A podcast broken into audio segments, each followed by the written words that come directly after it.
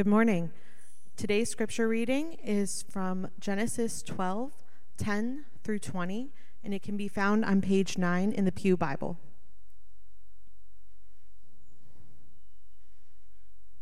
Now there was a famine in the land. So Abram went down to Egypt to sojourn there, for the famine was severe in the land. When he was about to enter Egypt, he said to Sarai his wife, I know that you are a woman beautiful in appearance. And when the Egyptians see you, they will say, This is his wife. Then they will kill me, but they will let you live. Say you are my sister, that it may go well with me because of you, and that my life may be spared for your sake. When Abram entered Egypt, the Egyptians saw that the woman was very beautiful. And when the princes of Pharaoh saw her, they praised her to Pharaoh. And the woman was taken into Pharaoh's house. And for her sake he dealt well with Abram. And he had sheep, oxen, male donkeys, male servants, female servants, female donkeys, and camels. But the Lord afflicted Pharaoh and his house with great plagues because of Sarai, Abram's wife. So Pharaoh called Abram and said, What is this you have done to me? Why did you not tell me that she was your wife? Why did you say she is my sister, so that I took her for my wife? Now then, here is your wife. Take her and go. And Pharaoh gave men orders concerning him, and they sent him away with his wife and all that he had. Amen.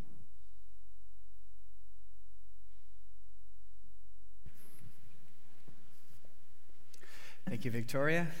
Let me pray for us. Father God, we now ask for Jesus Christ's sake that the Holy Spirit would be our helper and our teacher. Amen. I have uh, two words that have continued to come to mind as I've been thinking about our new friend Abram and really what his life is like here in Genesis chapter 12. The, the two words are, are fear and faith. So, in one moment, he expresses this tremendous faith in God who has this remarkable plan for his life. You go, that's really good. And then the next day, you find him overcome by fear as he schemes up and he takes matters into his own hands and he makes a mess of things. I'd like to propose for us that uh, this back and forth of faith and fear is, is like the common pinch point of faith that we share with Him. Uh, because uh, we can be steady Christians on Sunday, but then by Wednesday we can find ourselves doubting, doubting and wavering. We can be fearful.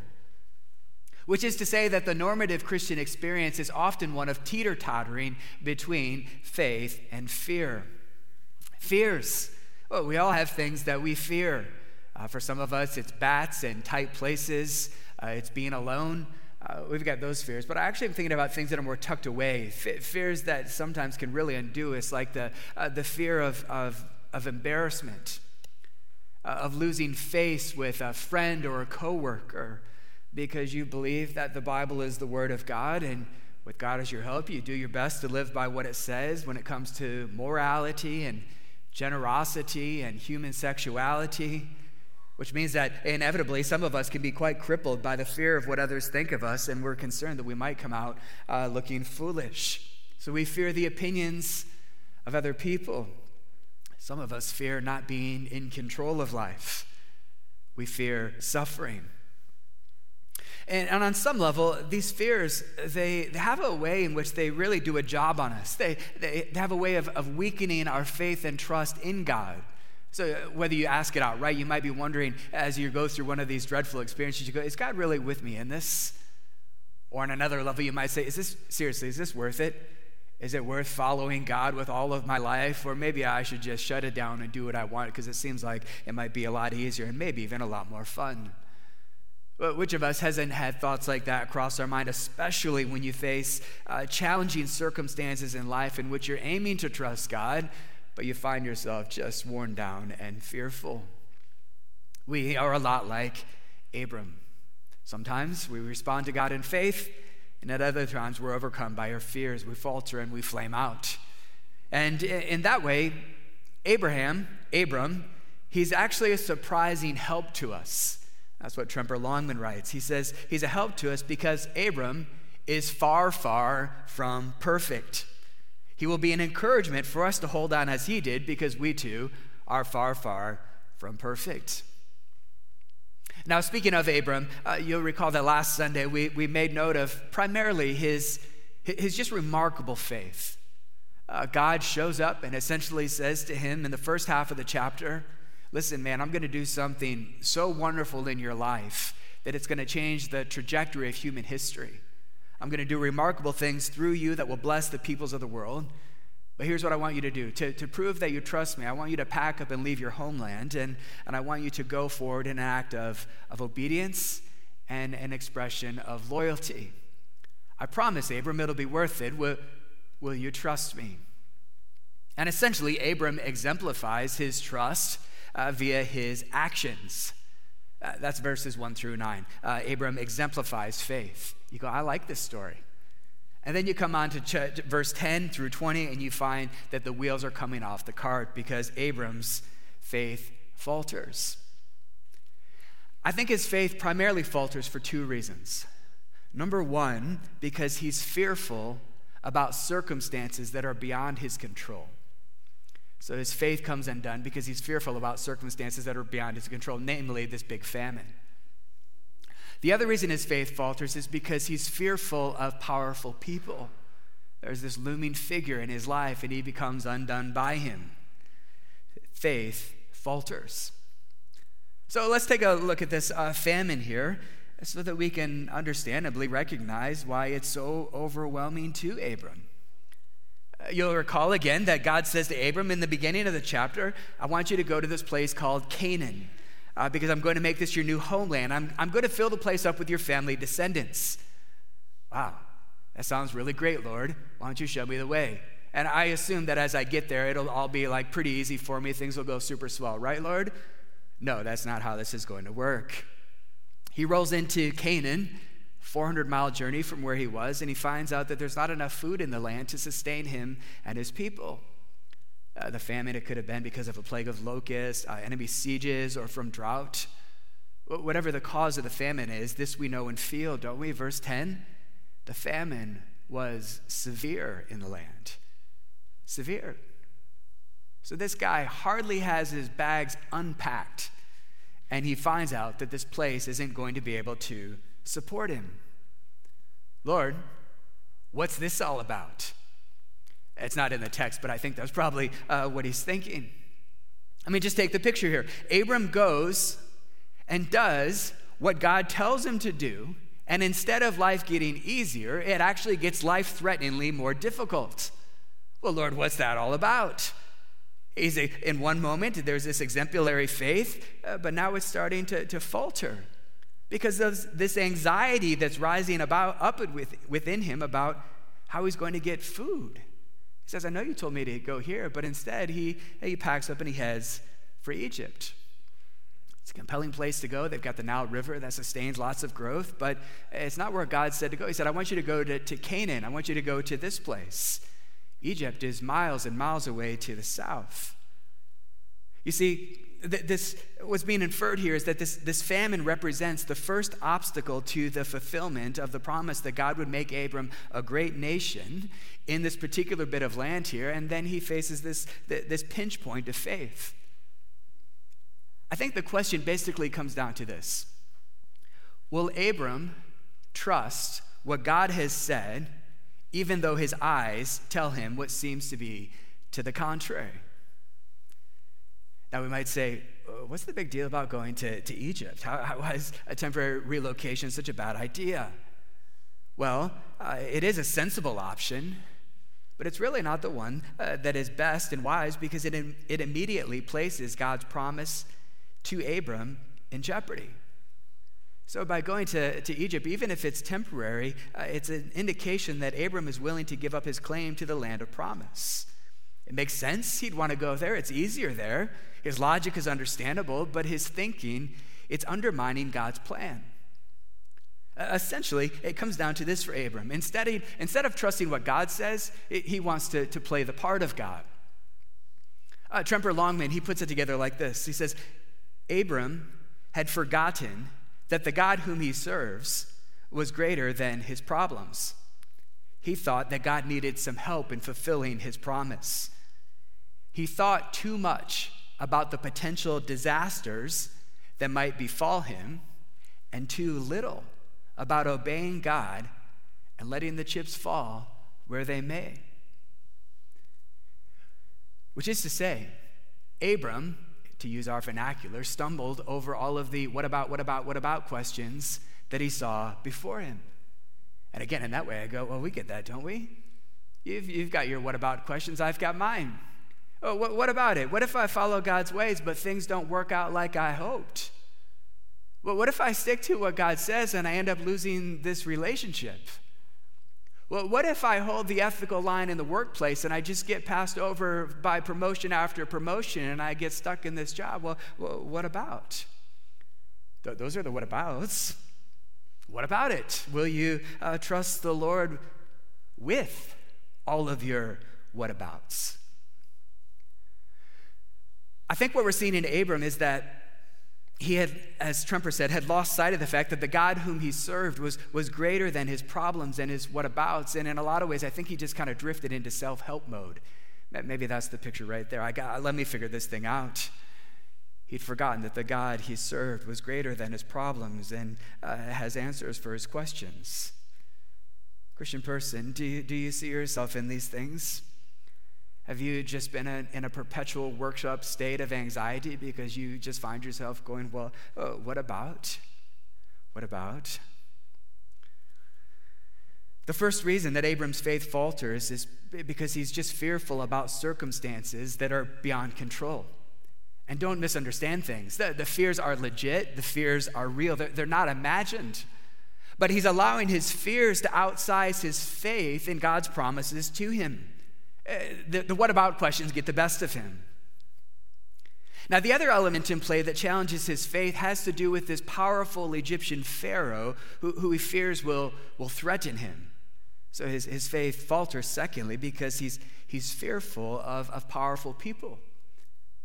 Uh, the, the little passage says that after arriving in, in, Egypt, it takes really a short amount of time before Abram gets himself into a, a heap of a mess.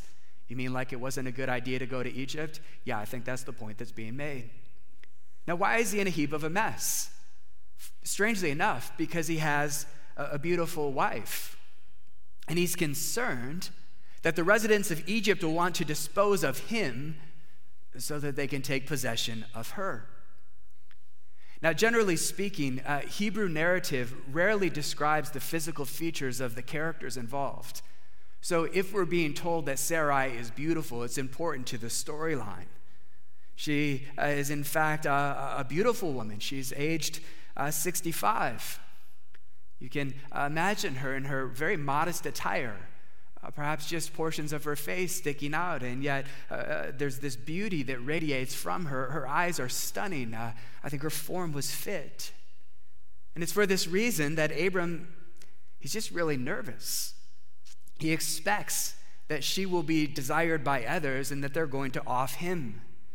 Uh, perhaps if you've ever traveled internationally, uh, you might have a sense of what is undoing him. You're in a culture that isn't your own, and you just have a sense of like, am I okay? Am I okay? Am I okay? I think that's what's going on with Abram. Well, he, he gets, uh, in response to his fears, he gets crafty, he gets schemy. He suggests to Sarai, hey, listen, honey, how about I, how about I call you uh, my quote unquote sister? Because then he'll be in a position to like uh, negotiate her marriage proposal, since that's the role of brothers in the ancient Near East. And uh, the genius of the ruse is there's a half truth to it. It makes us kind of uncomfortable, but uh, Abram and Sarai really can claim that this is technically true because they have the same father while they have a different mother. And so he's therefore able to conveniently withhold any reference to their marriage. Bottom line, it's a sketchy plan. I mean, just think about it. he's willing to risk his honor and his wife's purity so that he can like advance himself on a technicality. And this fear within him, it just demonstrates a lack of trust in God's recent promises, who said, Hey, I'll look out for you. I'll bless those who bless you. I'll, I'll curse those who curse you. I'll be your shield and I'll be your defender. Uh, God just told him that. He knows the facts. But in this moment, he's more fixated on, again, I say, his whatabouts. He's more fixated on his fears than he is on trusting his God, who's more powerful than his problems. Well, as anticipated, it doesn't take very long before uh, his caper uh, kicks into motion. Verse 15, it just pushes the story forward with the line Pharaoh's officials praised Sarai to Pharaoh. She's taken to his home. After all, Pharaoh thinks that Abram is her brother, and so he uh, enriches Abram as a way of dowry with uh, gifts and resources, male and female servants. Among those servants is the very likely inclusion of a woman called Hagar, who will show up in a prominent way later on in the story. Now, be- before we go any further, I-, I, think it's worthwhile to pause for a minute so uh, that we can just make sure we get what's going on here. It's kind of ugly, but we got to call it what it is. Do, do, do you see Abraham in his rationalizing uh, behavior? Well, good, because that's in fact what we're supposed to see. But we're not supposed to just see it and point a finger and go, ta, ta, ta, ta, ta. It's, it's actually supposed to become a mirror in which we say, oh, you mean like I sometimes rationalize the behavior that I, I want to do? After all, we, we do have a wonderful tendency to rationalize and do the things that we know we shouldn't do, but we just tell ourselves excuses. Well, it's not really that big of a deal. I don't think anybody else will be really affected by it. It'll be largely unseen. I mean, in bottom line, come on, I've got the thing that God's going to forgive me all of my sins. So, hey, you know, let it rip. We rationalize sinful behaviors and decisions. I think mostly because we treat God's grace and mercy rather cheaply. It's a painful reflection that we see, but whenever we want to do something wrong, we will, really will be able to come up with reasons and excuses for doing it, or we'll just go, I'm just going to do it because I want to do it. And if we can't scheme up our own plan, there's little doubt that the evil one will cloud our thinking, and he will be quite happy to send us down the path of compromise the path of compromise. That's what's happening here. Abram is scheming up plans because he's fearful of a powerful person in his life. Again, I say it's understandable, it's relatable. Uh, but the, this fear of, of, of, of someone else or uh, a man or a woman, it's actually quite incompatible with Christian faith. It, it's why the Proverbs, uh, they counsel us they, they, they plead with us to believe that actually the fear of the Lord, the, the revering of the Lord, of the most important person in your life, his thoughts about you, if you fear him the most in all of the best of ways, it's actually the key to living a, a wise and godly life. That's how the, one of those famous proverbs put it. It says, hey, listen, trust in the Lord with all of your heart don't go leaning on your own understanding. Put away the self help book. Don't lean on your own understanding. Instead, in all of your ways, acknowledge Him, and He will make your paths straight. You see, friends, before you get really put off with Abram, his fearfulness that sends him down the pathway of compromise because he fears people. Maybe we need to pause and look for ourselves in his rationalizing and sinful scheming. Lord, I don't want to fear people. I want to fear and revere you in the best of ways in my life. Now, uh, the description of what happens with Sarai, it's, it's ambiguous. I think purposefully so. Because we're told uh, that Sarai is taken to Pharaoh's uh, palace or harem, uh, and that's all the further detailing that there is. She's taken to him. There, there seems to be nothing explicit that happens.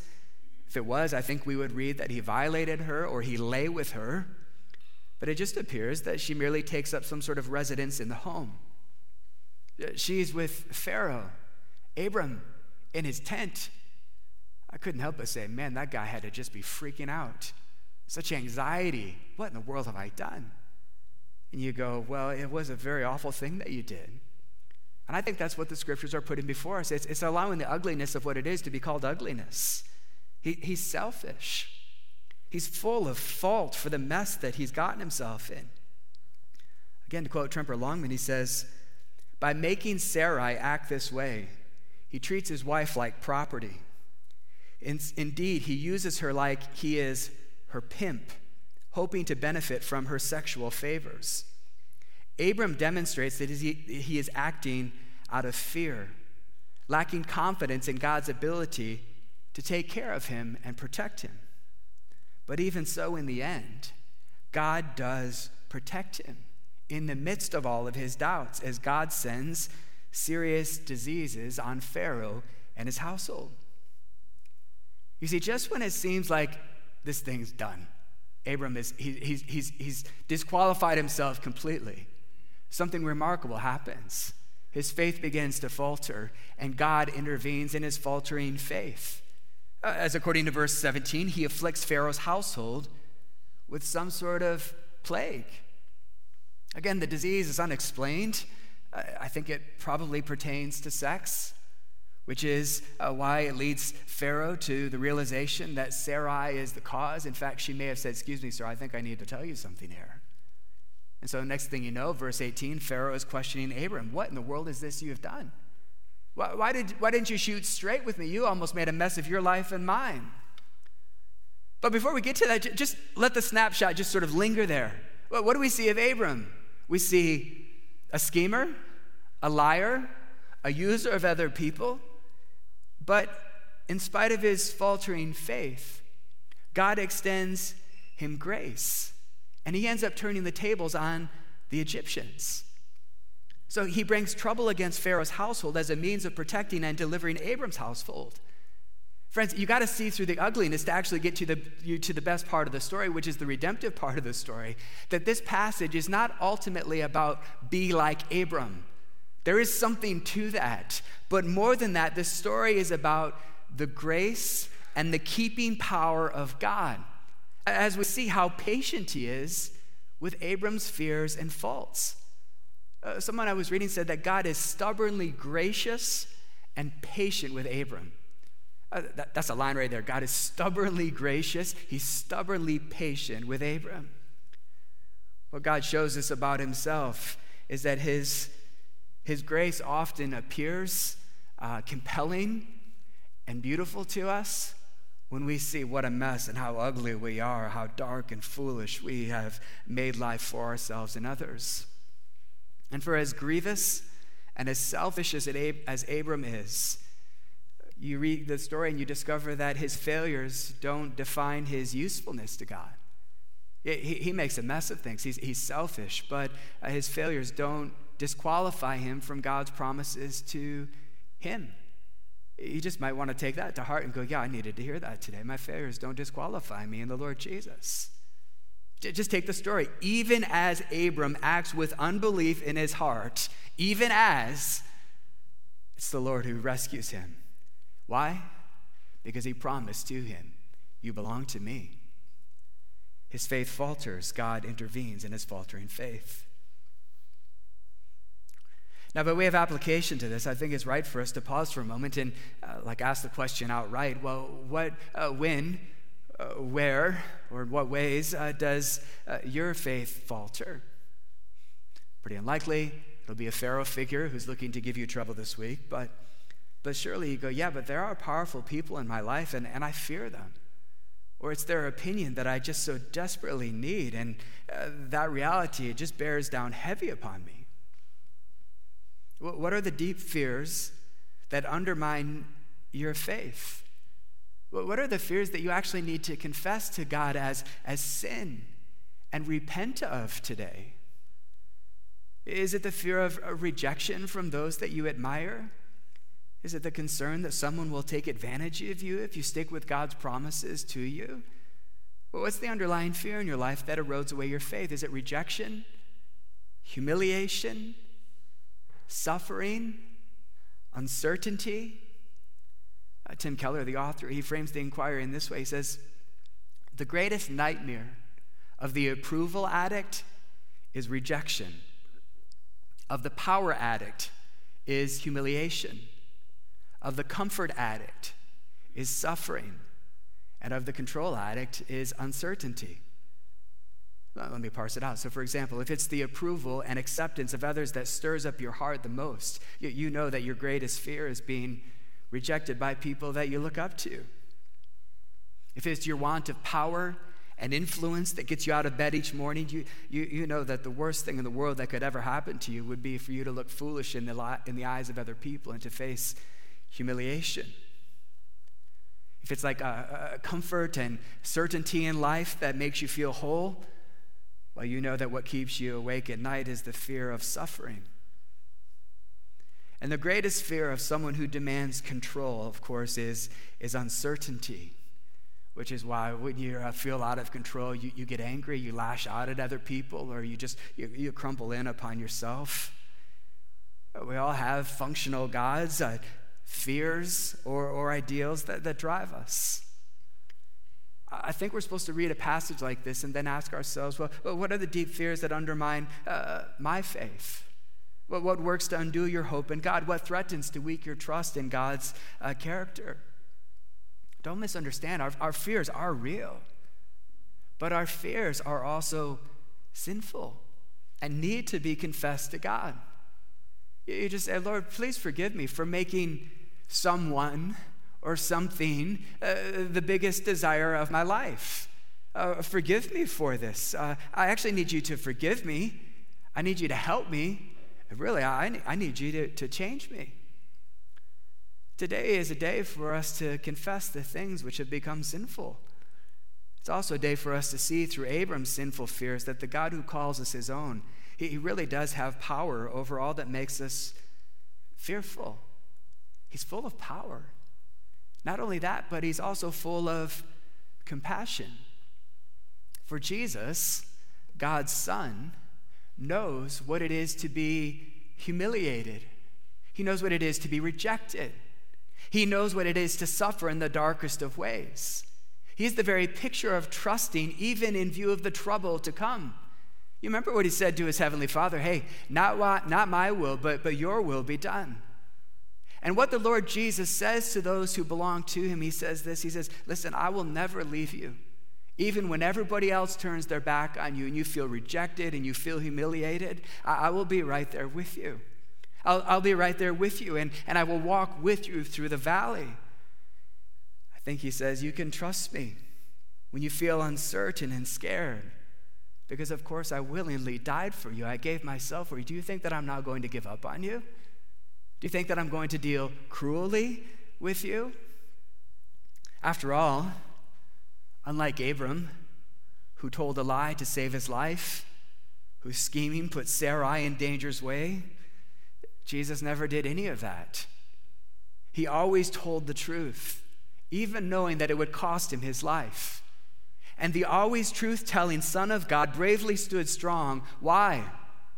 So that liars and schemers and deceivers and manipulators would have a way for their trespasses to be forgiven and a new start in life to be granted to us.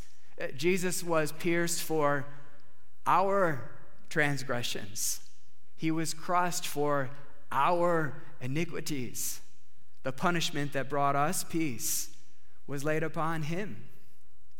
And then, of course, following the suffering on the cross, Jesus, well, he, he rose from the dead in glorious forms, in glorious form which means that the resurrection assures us that God's power is greater than the most powerful fears that we face, namely death, the uncertainty of life, God's judgment, and of course the forces of evil. Th- those are very legit fears, but Jesus' resurrection power is at work in the life of, Christ- of, the, of a Christian, and his power is greater than any foe or fear that we face. It's greater than all of them.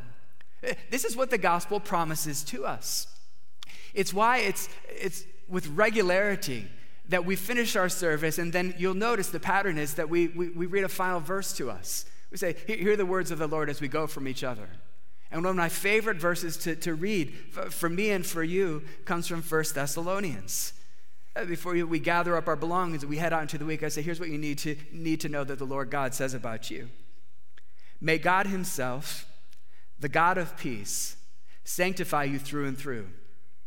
May your whole spirit, soul, and body be kept blameless at the coming of the Lord Jesus.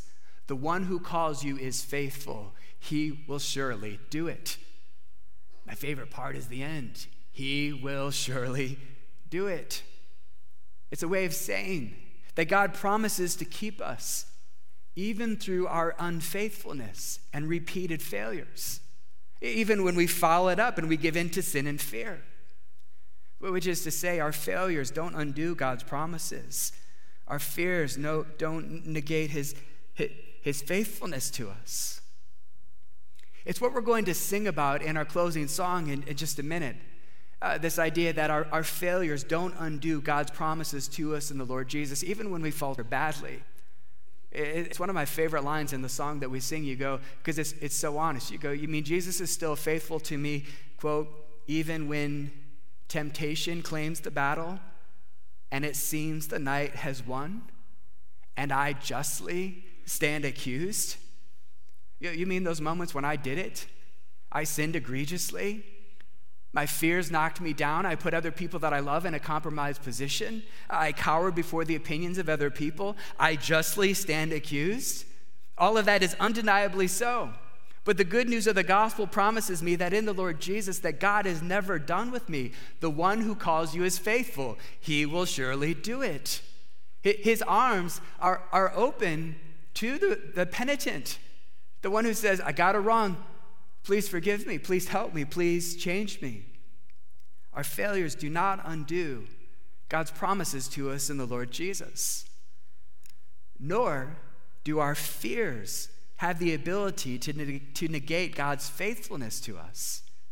Again, it comes out in the song lyric that says this that um, this is a Christian person singing these words. Uh, even though the floods of unbelief come crashing over me, and these things are threatening to, to drown me. Uh, surely you've had those moments where, where you're, just, you're just wrecked. You, you feel so hopeless and, and worthless, so helpless, overcome by unbelief. Well, the gospel says to us, even in those moments, especially in those moments, that the Lord Jesus is sure and steady with us. You go, how can it be so? Because the author says, because in my despair and feelings of hopelessness, I lift my eyes up to Calvary and I see his love forever proved.